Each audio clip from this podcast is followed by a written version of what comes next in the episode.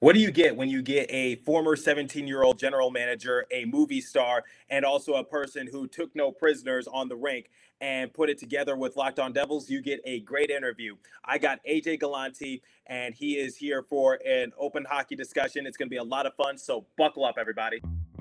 You're Locked On Devils, your daily podcast on the New Jersey Devils, part of the Locked On Podcast Network. Your team every day. Hi, this is Bryce Salvador, and you're locked on Devils with Trey Matthews.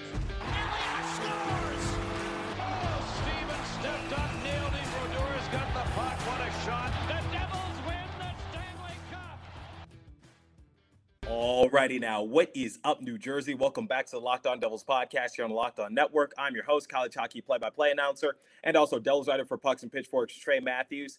And I have a very special episode for you guys today. So joining me today is AJ Galante. He is the star of the Netflix film Untold Crime and Penalties, and he's also the former general manager of the now defunct Danbury Trashers. AJ and his story, uh, along with his uh, father Jimmy, have a very compelling hockey background. Like I said, uh, AJ became general manager of the Danbury Trashers when he was just 17 years of age. Had to put uh, his band of misfits together, and somehow, some way, he was able to make it work. I loved watching the movie on Netflix, so I highly recommend it if you haven't seen it yet. Once again, the name of the movie is Untold Crime and Penalties. He is also a big New Jersey Devils fan, so we talk a little bit about the New Jersey Devils. We talk about uh, his experience watching the 2003 Stanley Cup Finals and also what he's up to nowadays. He actually has a signing coming up in the next uh, week, so uh, make sure you check it out. That's towards the end of the episode. We talked about the, the documentary. We talked about him putting his team together. We talked about his personal life. We talked about all sorts of things. It was a great discussion.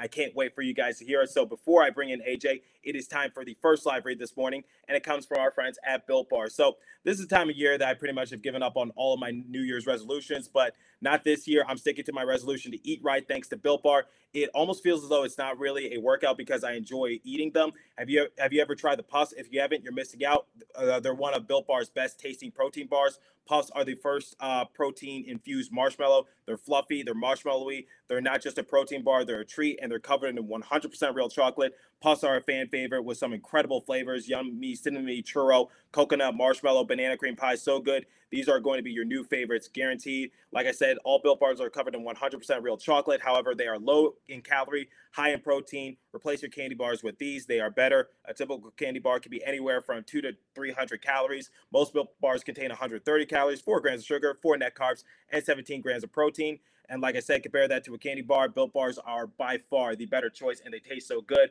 Mint brownie, coconut, coconut almond, and new this month, white chocolate, cookies and cream. They are all delicious, and new flavors are coming out all the time. If you think a flavor might be good, they'll make it, and it'll be delicious, and it'll be good for you. I don't know how they do it, but somehow, some way, they make it work. So the offer is go to built.com, use promo code LOCKED15. You'll get 15% off your order. Again, use promo code LOCKED15 for 15% off at built.com.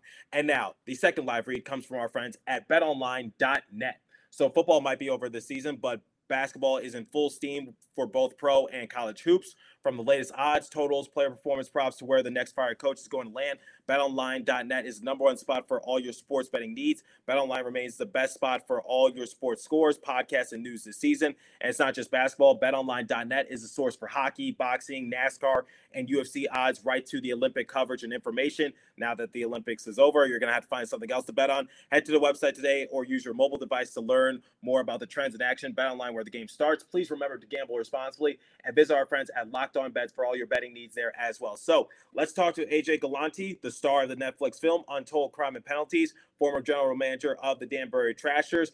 Uh, like I said, for any of you who don't know his backstory, his father basically gave him the keys to the organization, wanted to give back to the community, so he purchased the Danbury Trashers. And um, his father also has ties to uh, mob dealers. And uh, just if you haven't seen the film, I highly recommend watching it. So let's get right into the interview with AJ Galante. Take it away. And now joining me for this special interview, he is the former general manager of the Danbury Trashers, and he is also the star of the Netflix movie Untold Crime and Penalties. It is AJ Galante. AJ, how you doing, my friend? I'm doing well, Trey. Thanks for having me, bro. Appreciate you.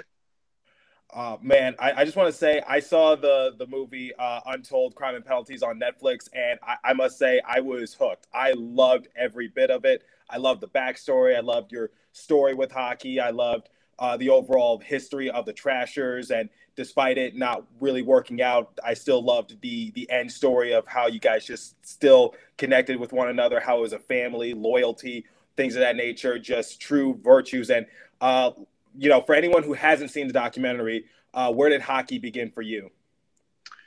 Well, I mean, uh, I was born in 1986, so I think a lot of kids around my age, it, it, it, it started with uh, the movie The Mighty Ducks.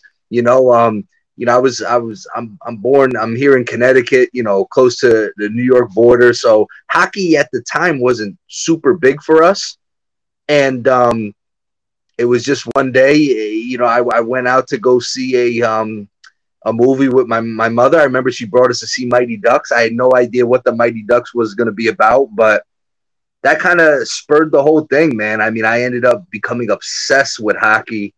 And um, coincidentally, my first game was a New Jersey Devils game back in 1990. I want to say it was either 93 and 94, New Jersey Devils game at the old uh, Continental Airlines Arena. I'll never forget it. It was against the Pittsburgh Penguins and uh, that was it. I, I uh, hockey became just such a huge part of my life after you know both of those uh, two instances. So uh, you said that the Mighty Ducks were a main influence on you, but something I also discovered in the documentary was that WWE was also big for you. So you were big into the fights. You took no prisoners. Is that how you just played the game overall when when uh, your father laced you up in skates?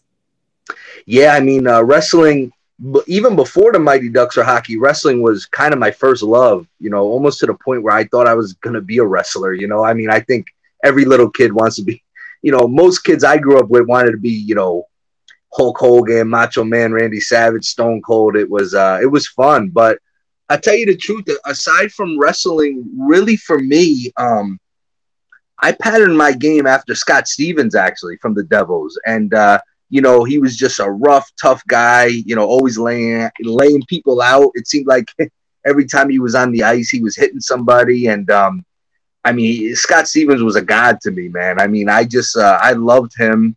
And you know, growing up, most guys want to be the scorers and stuff. I just wanted to be like Scott Stevens. You know, I just wanted to be that stay-at-home defenseman, steady, protect the net, hit people when needed, and uh, yeah, I patterned a lot after him, especially as a young kid. I love Scott Stevens. I just loved how he, like, like I said many times, how he takes no prisoners. I love how if you wanted to come into his blue paint, you better be prepared to fight him because he is not going to let you in with ease. And the thing is, he got a lot of penalties, but his plus minus was still very good. So you knew that he was still effective despite, you know, racking up the penalties. And I've actually had Bryce Salvador on this show before.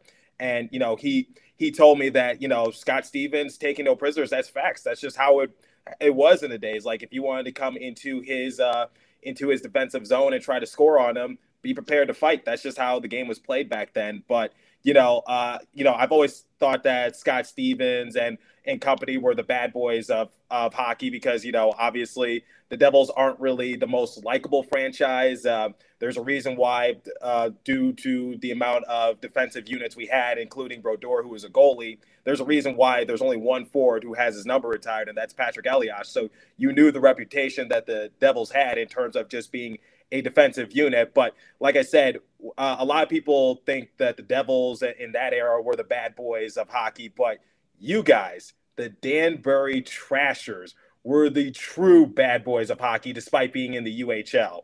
So we're going to talk about the overall team in a second, but uh, I, I, saw the documentary. You got injured, and unfortunately, that abruptly ended your hockey career. Your father, uh, who owned a trash place and also just got out of uh, out of jail, uh, uh, wanted to give back to the Danbury community, so he bought the Trashers franchise, and he made you, you, AJ Galante, 17 years old, not even an adult yet. You were named the general manager of your dad's franchise. What, what was that thought process like? Like, because you're still a kid going to homeroom and things of that nature. Still got to worry about homework and all that. And now you got to run an organization. You got to sign paychecks. You got to put your roster together. It was just, uh, it, it was such a crazy time, man. You know what I mean? I, I tell people, you know, after all these years, you'd think I'd figure a word to describe it but I can't. It was just one of those things where, um, as I get older now, I mean, I'm 35 years old. As I get older now, I kind of look back and I'm like, man, that really was insane that we were doing things. like it was insane that my father would um would do that, but you know, there's always a method to his madness, you know, and uh, it was one of those things where I, I, think he had a lot of reasons for starting the team, but I know a, a focal point of it was to get me involved. Um, obviously, my my my playing career, you know, I, I didn't peak too high. I was in high school, but you know, my playing career was basically over. So it was a way that I could stay in the sport. Uh, you know, I'm very grateful for him for the opportunity, but um, it was also uh, everything with my father is very sink or swim. So you you know, it doesn't matter how old you are. If if he thinks you're capable of something, he'll drop you in the deep end, and and you, you got to find your way out. You know, and uh, I was blessed. Also, we had a great team around us. It obviously wasn't just me, but you know, we had a, a great team around us, and uh, it made things a lot easier. Speaking of the team, let's talk about some of the players you signed. So Brad Wingfield, uh, notoriously known for basically breaking everything from his from his legs to his arms, missing a, a finger. Um, One Eye Willie, you know, had dreams of playing in the NHL. Unfortunately, at training camp, someone whacked him uh, in the eye with his uh, with his stick, and unfortunately, that abruptly ended his uh, dreams of getting to the NHL uh, you signed uh, Ruben Nadur, uh, the Nigerian Nightmare. You signed two brothers who you said kind of reminded you of the movie Slapshot, where they just basically play together, and it's like you can't separate them. It's sort of like a Beavis and Butthead kind of thing. Like it's just like, or or ever seen uh, 22 Jump Street, where the, you know there's those two twins, and it's just like they're always in sync, and they're just uh, hilarious. I love them. And then we'll talk talk about Mike Rupp in, uh, momentarily, but just talk about uh, you know putting your team together because you said that uh, basically you're 17 years old you don't really have that much experience in the industry and you basically just had to do everything via a video game or by google. You became a stat geek as you said and you're, you're basically putting like as i would describe it just this band of misfits together and just you're, you're it's sort of like reminding me of moneyball which is like you're finding guys under the radar but have great value well, you first of all, I think the Beavis and Butthead comparison was probably the greatest thing I ever heard. I never heard that comparison before, but that is the best way to describe those two. As a matter of fact, that's what I'm changing their names in my phone to. Beavis and Butthead. A perfect way to describe those two nuts. But uh, no, man, you know what it was? Growing up, I um, I used to study a lot from like uh, you know Al Davis from the old Oakland Raiders, right? He always used to have a band of misfits, and uh, he seemed to find a way to find, like you said, these under the radar guys that, frankly, if you could put them in the right position and you could blend them together, they could do some big things. And, um, you know, I, I know the documentary kind of highlights my, my, um, kind of like my love for st- stats and, you know, statistical analysis and, and that. But honestly, it's, it's, it really wasn't as sophisticated as they made it seem. You know what I'm saying? It was one of those situations where, um, you know, Eh, look, there was no social media. You know, there were really wasn't YouTube, so you kind of just looked at the basic statistics, like you said, goals, assists, penalty minutes, plus minus. Um, you know, I didn't try to make it too complicated, and and frankly, you know, we we were looking for guys that felt underappreciative or you know maybe weren't stars elsewhere, and we thought that we, you know, with our personalities, my father, me, you know, our, our whole team, we felt that we could get the most out of anyone we worked with, and that was always the goal: is to um get the most. You know, it's like it's like uh, squeezing that tube of toothpaste till it all comes out, man. You know, it's like one of those things where we we wanted to get the most out of guys and um, look for guys that were truly underdogs. And you guys achieved that and some. But here's the thing. Uh, we, we talked about being bad boys in hockey, and you guys made this a T in the documentary. You said you guys took no prisoners. Your father, Jimmy Galante, aside from having a legitimate business, also had some ties with with the mob and you know uh, faced some legal troubles. But at the same time, he was very big on loyalty and just standing up for your family members. And I'm going to ask you this question, like they asked you in the documentary. What does the word loyalty mean to you? Loyalty is to me is um, now I sound like my dad in the documentary. You'd think I'd have an answer for this right away. But uh, loyalty to me, man, is uh, one of those things where I could have my back turned to you. I could be away from you for a year, and I know you have my best interests at heart. Um, if we're a team, if we're a group, we're all in this together. Um, you know, I'm not big on the word bosses or supervisors or president or general managers. To me, we were all on the same level, just at different spectrums, right? So, you know, to me, just because I was, uh, you know, in the front office, you know, I, I didn't think I was any any higher than, you know, the janitor or the or or a player or whether a guy played one game with us or two full seasons with us. If you were a trasher, you were a trasher forever. And um, it's one of those things where, uh, you know, loyalty is like you said, we all have the same mindset, we all have the same goals. And, you know, if I'm down, I know you're going to pick me up and vice versa. And, um, you know, if we start something together, we, we, we finish it together and uh, we just, it's, it's hard to define loyalty. It's such a weird thing to me because, um,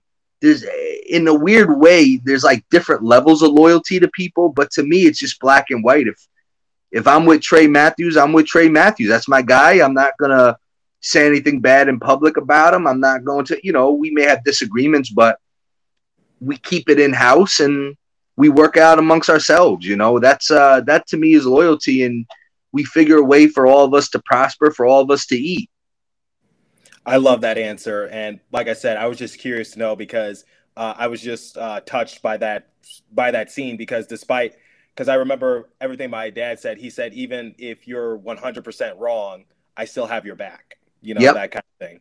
So like yeah you know, and and and said- you just hit it on the head that my dad always said the same thing to me he said look i'm not we're not always going to agree with each other about certain things but we we keep it in house and um, i'm not going to publicly you know like i said if, if you're on my team uh, we keep it in the locker room we keep it in the offices and we we settle it one way or the other. And you don't you know you don't go onto social media and start bashing somebody or going on youtube or interviews. And to me that that's a that's your father's right. That's one of those things where you know i may tell you privately that you're wrong or i feel you're wrong but you, you never do it to an outsider.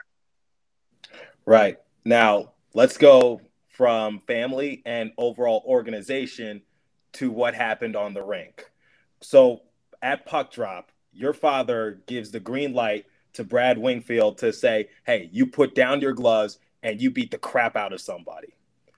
And that was basically your guys' um, identity. You were notoriously known for getting into fights, like gloves come off, blood everywhere, teeth missing, so, someone's out with an injury, penalties, uh, fines. It, it, it got so bad that Richard uh, the the commissioner, basically is threatened, saying, "If this keeps on going, your your your fines are going to get heftier and heftier and heftier." And your father was just like, "You know what? I'm just going to pay you in advance because uh, th- this is the because we're we're not going to stop." What was it about your identity? Just saying, "Hey." w- We're just going to drop the gloves and we're going to play smash mouth physical brand of hockey. well you know listen at the time i mean it's i sound like an 80 year old man when i talk like this but back in those days you know intimidation played a huge role in sports. I don't care what anybody says. Um, do i think it's like that now? Mm, maybe not and i'm not just talking about hockey. I mean it's all sports. I mean the intimidation factor you know our goal was legally obviously any advantage we can get to psychologically beat our opponent where they just don't want to come to the ring they know that we have enough skill to beat you on the scoreboard but at the same time we got enough toughness on that depth chart to, to make it a long night for you I mean, it was one of those things where we controlled the chessboard. If we decided, hey, we're going to make this a physical game, you have no choice. If we decide, hey, you know what?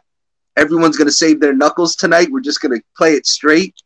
We, our job was, you know, my dad always taught me that control is an illusion. You know, we don't have control over a lot of things, whether we think it or not.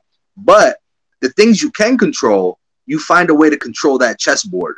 And to us, we put together a team and an identity and a psyche that our players bought into and our marketing group built, bought into. to the point where we almost controlled how the game was going to be.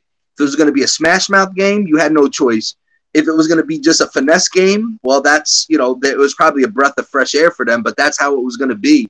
We just had, it was just a perfect mix of players. Um, our front office, the fans bought in. It was just one of those things, uh, Trey, where lightning just struck. It just, everything just blended so perfectly for us that we were able to execute everything that we we we had hoped. Uh, speaking of Wingfield, uh, he got his leg broken by by an opponent, and he was out for a significant amount of time. There was talk saying like he probably will never play the sport of hockey again, but he was determined to get back onto the rink, and he just said, uh, I, "I can only decide when I'm done." He comes back, makes a triumphant return, let's just say. Unfortunately, like you said, I can't find it anywhere. I've tried. But um, let's just say it was malice in Danbury that, that night when he returned because he wanted vengeance. He was a shark in the water smelling blood. He wanted revenge on the person who broke his leg. And you guys even took it a step further because, like we said, your dad does not take any prisoners. And he was like, hey, I know where he lives you just give me the word and he's gone or you know let well, in, terms of just like being hurt Like well, let's just say in that regards. But you guys like just had this like just identity of just like um uh, uh, of just being physical and the fans loved it. Because i presume that section 102 which was your guys' fans identity they, they loved every single moment of it. You guys were putting Connecticut on the map in terms of professional sports because they're known as more of a college town kind of thing. Just you know, it, it, it's just and and and that Wingfield story was just it, I was just, my my jaw was on the floor. I was like, whoa! I was like, yeah, they they're not playing around. These guys are legitimate.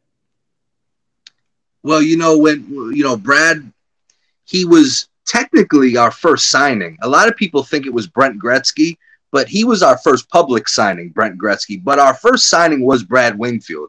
And that kind of set the tone for the team we were looking to produce. And uh, man, you talk about a leader. Um, you know, I know he he, you know, if you do a lot of research on Brad, he's had a lot of unfortunate incidents, a lot of crazy incidents in hockey, you know, fighting, you know, the goon stuff people call it, but he was the locker room leader. I mean, eh, bringing it back to wrestling, he was the Undertaker. He didn't say much, but everyone followed his lead. And um, yeah, when he went down, that was a huge blow to us that first season. And um, we really rallied around trying to trying to win it all for him because it was um, such a horrible injury, horrible. And uh, you know what? Like you said, and like he said, he was determined to get back. There was no way I thought he'd ever get back. I mean, also, it wasn't like he was in his 20s at the time. I mean, he was a little older in hockey standards, and um, doctors were just like, I mean, is a there's such a small small percentage chance he could come back and I mean, he stayed at our house that summer, that off season. I would watch him. I'd have to bring him to ther- physical therapy, and you know, I would just watch him, and it was grueling. I mean, it was uh, it, it, there was a few times I had to turn away just looking at his face. He was one of the toughest guys I've ever met, and uh, just a grueling, grueling rehab. And sure enough, he, uh, you know, he got the get back, as they say, and and he was not. There was after a few sessions, as bad as it was, I realized, man, he's he's gonna get back one way. He's gonna get back one way or the other, and uh, he was just the um, just the epitome of being a trasher. You know, taking away hockey. I mean, people use the word adjective now, trasher. Like he's a trasher. You know, he is the epitome of what a trasher was supposed to always be about. And uh, rewinding a little bit, um, you you talked about uh, Gretzky's little brother Brent and how he was the first captain of the organization. Basically, just to put it out there. But here's something I wanted to ask you. So you're 17 years old you're general manager of a team. You have to do this press conference. You guys are being featured in uh, all sorts of media, ESPN, NBC, you name it. Like this was, you even said yourself, you were like the LeBron James of hockey because you're just a kid and you're being given so many adult responsibilities. you you made a bang by bringing in Wayne Gretzky's brother to be your first captain and just you know give yourselves uh, more of an identity. But uh, I, I just want to know how are you feeling like doing all this? Like you know, just how did you balance between that in school and also personal life and things that nature? Like because I couldn't imagine doing that at 17. You're not even an adult yet in the eyes of society. To be honest with you, to be very honest with you, when I knew this was for real, because I thought my dad was joking when he first brought up about the trashers and me being involved and all that. When I realized it was for real, I realized I didn't have a choice. This is what I have to do. I gave my dad my word I was going to do this, and that's it. And um, you know what it is, man? It's it's one of those things where no matter how young you are or old you are, sink or swim. When you find yourself in a situation, I wasn't thinking about it. You know, um, you know, at 35, like I said, now I look back and I'm like, how did we do this? You know, but at the time, you have it's almost like you have no choice. It's like, listen, well, this is what we're doing now. So I could either sit and cry about it or we got to figure out how to do it. And um, it wasn't easy. I mean, there was many times during intermissions I was doing a paper or schoolwork. And then there'll be times I was in class doing hockey stuff, you know, and uh, it was a very weird two years of my life where everything was so scrambled, you know. And uh, but you know, I found in life where sometimes you're faced with whether it's a job, an obstacle, adversity, you just you find a way. And I really wasn't thinking about my age. You know, all the guys we worked with, you know, I knew I was a young kid. I knew that I probably wasn't going to be taken seriously at first, especially. But these guys treated me like an equal to them. They they didn't treat me any different. They didn't treat me like a kid, really. I mean, we'd have jokes here or there, but you know, I wasn't really thinking at the time, "Hey, I'm a teenager." You know what I mean? Um, I just felt like I was one of the guys, as weird as that sounds. And um, you know, the only time my age really showed is after games where we'd be playing PlayStation. I'd be beating them all, and they'd all be getting mad at me. But uh, you know what? That's that was my on the job training was uh, EA Sports. So you know that's the only time my age really showed to them is uh, when I'd be scraping them in video games. They used to get so aggravated with me, but uh, good times. That's how I learned hockey, just by playing the video games nonstop, just learning the rules and regulations. So that's how I get some of my terminology, wh- whatever the case might be. So you know, just just I, I I've related to you on that level, just in terms of like uh, video games and just um, uh, just trying to learn the sport of hockey or trying to build your franchise within that uh, spectrum of just trying to uh, just learn the game more. So uh, let's talk about Mike Rupp, former New Jersey Devil, scored the game clinching uh, goal in the 2003 Stanley Cup Finals for any of my uh, older New Jersey Devils listeners. Um, you brought him on board when the 2004 2005 NHL season was canceled and you, I, I was just like, he got Mike Rupp, like, like I said, scored the game clinching goal in the Stanley Cup Finals to play for your organization. Tell me about that experience.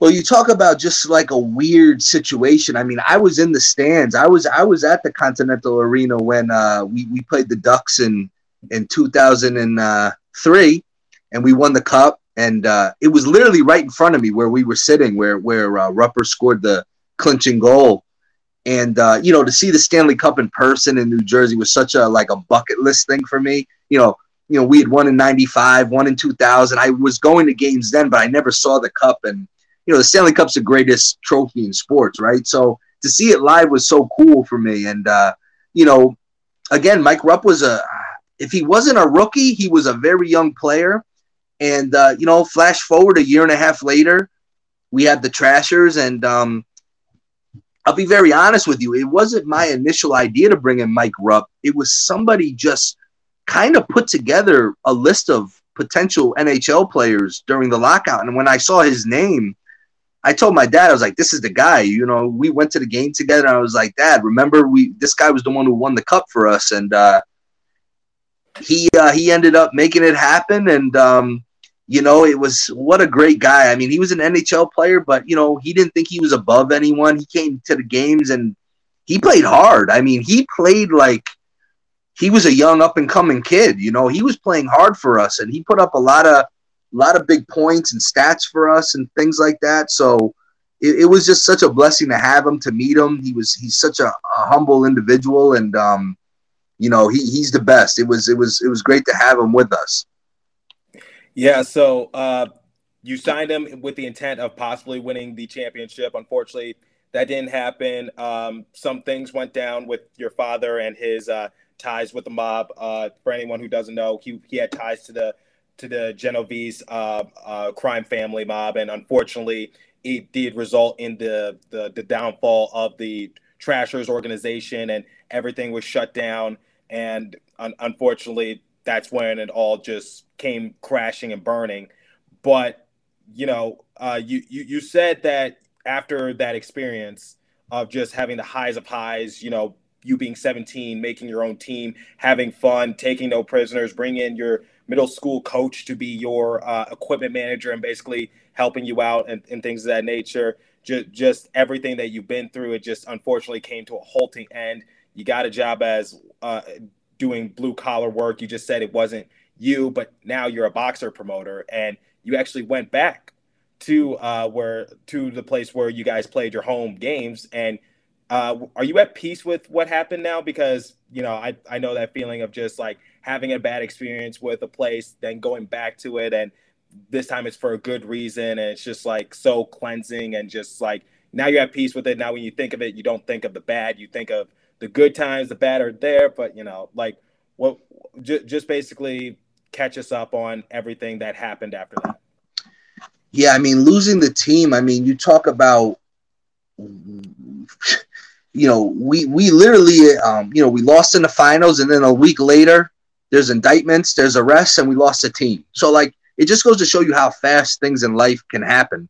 I mean, we went from like a super high to a super low, and honestly, man, I mean, you hit it on the head. I mean, the the the few years after losing the team were very tough times for for me on a personal level. I mean you know, my dad was in prison, obviously. Um, you know, uh, a lot of things changed for me. You know, I had to finish my last two years of college, and um, but I, you know, there used to be a saying when I was growing up that I used to hate, but it then it came back to be so true that time heals all wounds, and uh, it's amazing because um, I think this documentary came at the right time because so much time has passed at this point where, yeah, there's a lot of ugly to the story, I mean, but frankly, anyone could Google it and, and read for themselves. But to do the documentary, I, am happy we did it because it, it's just such a it's such a, a cool thing for me and my father to share. You know, this legacy, and um, man, I tell you, it was nerve wracking.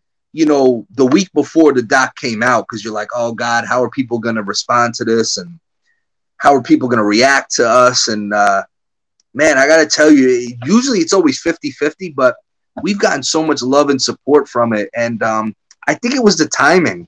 Had this come out six, seven years ago, it might be a little different, but so much has passed. And um, I think people, you know, obviously there's negative points to it, but I think people are recognizing because of all the time that's gone by, especially locally. I think a lot of people are kind of recognizing more of the positives that, you know, came from the trashers and, um, you know, helping lay the foundation for for a hockey culture here, you know. Yeah, and one of those people that loved the documentary and also you got the attention of was pop sensation Drake, like the rapper. Like he reached out to you and was like, "Hey man, I need a Trashers jersey." I was like, "You got Drake to like I love Drake. I listen to him all the time when I work out. He's always one of my top artists um, at, at the end of the year, but it's just like it, it's just like you got Drake, a Canadian legend, to to, to reach out to you and ask for a Trashers jersey. What what was that experience like? I, I saw you talk about it on Barstool, but I, w- I want you to talk about it here right now.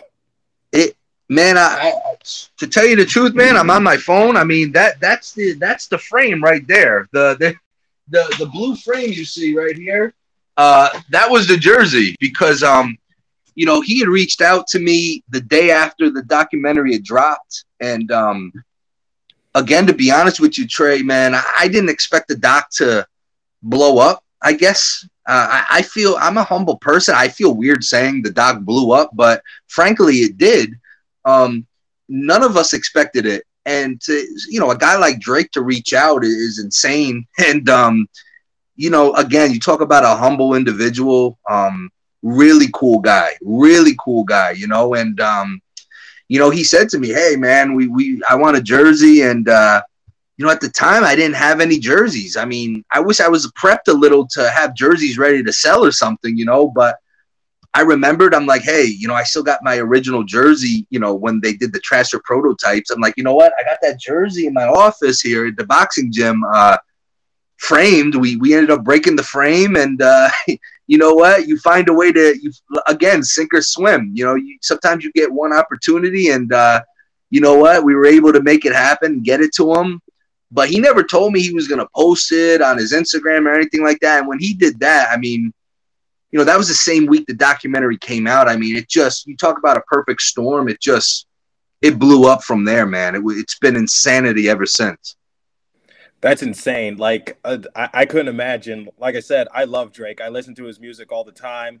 Uh, his songs are always uh, atop of my playlist. Love his albums. And just, the fact that he reached out to you personally saying he wanted a jersey because, you know, he was, um, he, he was a fan of the documentary and what you guys represented that had to be that that uh, so surreal. I I know you just described it, but it's just like I, I would be numb to this day, quite honestly. That that's uh that's amazing. I mean, I tell you what, man, it was one of those things where uh you know, I don't get starstruck often, you know what I mean? That's just the type of guy I am, you know. But when I when I spoke with him, I was a little I was I was just like this is so crazy that this guy even took the time to to watch it. I was like, you know, the documentary is 80 minutes long. Where in his life he has a free 80 minutes to watch a, something like this? I was just shocked, you know. And um, it was the week his album was coming out, so just super crazy. But again, man, I got to tell you, just such a humble guy. Um, I'm just so happy for his success because you know you, I saw firsthand just you know humble's a big thing for me. He was just super humble and um, you know, I'm just so happy he's had the success he's had because, you know, people like that deserve it. And uh, speaking of humble, you continue to give back to your community, and your PR agent told me that you are doing a signing within the next upcoming days. So, for any of my uh, fans who are in the New Jersey area, where can they meet you? Because I'm sure a lot of them want to get your autographs, ask questions, and just uh, just hear about your story more in detail. Where, where, where can they find you? Yeah, I'm, I'm really excited, man. I'm going this Sunday. Uh, so this coming Sunday, me and Mike Rupp are going to be at Sports Minded Unlimited. Uh, God, I'm afraid to say the town or city because I think I forgot. It starts with an E. It might be Elizabeth, but um, I'll let you know for the pod, man. It's uh, it's it's Sports Minded Unlimited, and uh, you know, me, Mike Rupp are going to be there from one to four. Um, you know, meet the fans, do some signings. Um, we, we were able to supply the store with some limited edition Trashers merch. So there'll be some Trasher stuff for sale. Um, it's been hard to keep up with the demand. We haven't put too much merch out, but uh, yeah, definitely Sports Unlimited will definitely have a lot of um, exclusive merch there. And uh, like I said, you know, it's just super humbling. I like going to Jersey because I'm a Devils guy. So, uh, you know, hopefully I see all my Devil fans out there. It's a free signing. If you're a Ranger fan, it's $50. But other than that, uh, you know, it's all good, man. I like that. The charge charge Rangers fans extra. I love that. So, yeah, Ranger um, Rangers. Uh, listen, one of the first times I ever cried over sports was in '93 when Stéphane Matteau scored that game-winning goal against the Devils to send them to the finals against uh, Vancouver. Ever since then, I, I have a, a, a rival, you know, just by default, but uh, I'm just kidding about charging 50 for the Ranger fans. Maybe just $10, but I can't let you go without something. I, I love that. And, but uh, what you said in 1993, six years before I was born. So I don't, I don't remember it firsthand, but I've seen the highlights. So, uh, yeah, it was a bad night. It was a bad day. I cried like a baby. So I'll never forget that night. I, I, I find that very, very entertaining. Now, um, AJ, uh, you say you're a Devils guy now. Are you keep before we wrap up? Are are you keeping up with them right now? Is is there a, a player you currently like on the team? I personally like Sharangovich. I know they're they're struggling right now, but still, it's like you know, gotta remain loyal to to to the home team. Um, is there a player you have your eye on now, as they are just a young? They're one of the youngest teams in the NHL. Well, definitely. I mean, I, am a Devils through and through. And, you know, when we lost the Trashers in 06, to be honest with you, I stopped watching hockey altogether Um, I didn't start watching hockey again until about two years ago when Netflix started filming this doc, and I'm like, you know what? I might as well get back into it. And uh, clearly, we're in a rebuilding mode. I mean, we got the kid Jack Hughes. I do like Sharangovich. My favorite, I, I gotta say, I know he's been injured this year, but uh, Miles Wood is my type of guy. That's a trasher right there. I like Miles Wood. Um, really, really gritty guy, could do it all. That that's that's a guy. When I first started watching hockey again after all those years, he just stuck out to me right away. I'm like, oh, Miles Wood, this kid, uh, 44, I think he is. I'm like, uh, I think he is. I could be wrong, but um, you know, and I and I've talked to PK Subban on a few occasions over Instagram and stuff, and uh, really cool, humble dude. But uh, Miles Wood, that's that's my type of player. So um, I'm hoping he can come back from injury and uh, you know what? We're in rebuild. You know, the Devil fans, you know, you got to be, you know, it's tough. I see it from a GM point of view.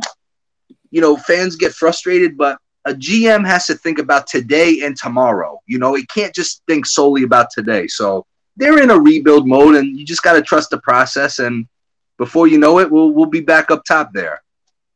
I love that, and I kind of anticipate for you to say like Miles Wood or maybe Gearston or you know, just just like those uh, gritty. Oh, Gearston, I like the kid Gearston. Yeah, definitely, definitely him too. I think he's a bit of a bonehead. I think he like gets into unnecessary fights, but you're right. That's a trasher right there. So I can't really, I can't really fault him for that. That's how he just. Uh, I liked how he stood up for Jack Hughes against the Seattle Kraken uh, earlier yep. this year.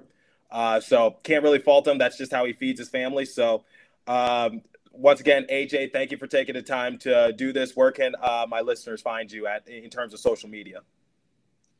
Thank you so much, man. And and uh, again to my Devil fans, uh, hope to see you this Sunday. And uh, I'm hoping to catch a game. I haven't been to a game in in I haven't been to a Devils game since Game Seven of the 2003 Stanley Cup Finals. So I'm hoping to get back get there. They're, like ten bucks. I'm sure they're like ten. I bucks. haven't. I haven't been. Uh, I haven't been to the Prudential Center yet, so I'm, I'm hoping to get there soon. And uh, and thank you, Trey, for having me, man, and, and all the best. Wishing you the best always.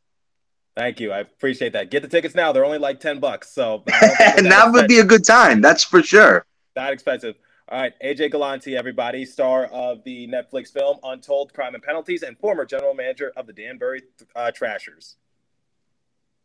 Once again, huge thanks to AJ Galante for taking the time out of his busy day to do this interview. The pleasure is always mine. Check out his documentary on Netflix and also uh, check out some of his other ventures, including boxing. He has a signing with Mike Rupp this upcoming Sunday. So if you're in the New Jersey area and if you're close to the facility, please go out and see him. And uh, he's a very nice guy. Get his autograph, talk to Mike Rupp, and try to bid on some uh, Trashers gear because, uh, like he said, the, some of that stuff is rare, and I don't know if it's ever going to come up in the market anytime soon. So, once again, thank you to AJ for taking the time to do this interview. I really appreciate it, and it was a great discussion. As for today's episode, guys, that's about all the time I have for you. So, continue to stay safe. Have a wonderful day, New Jersey. Go Devils, and I will catch you guys in the next episode. Once again, thanks for listening.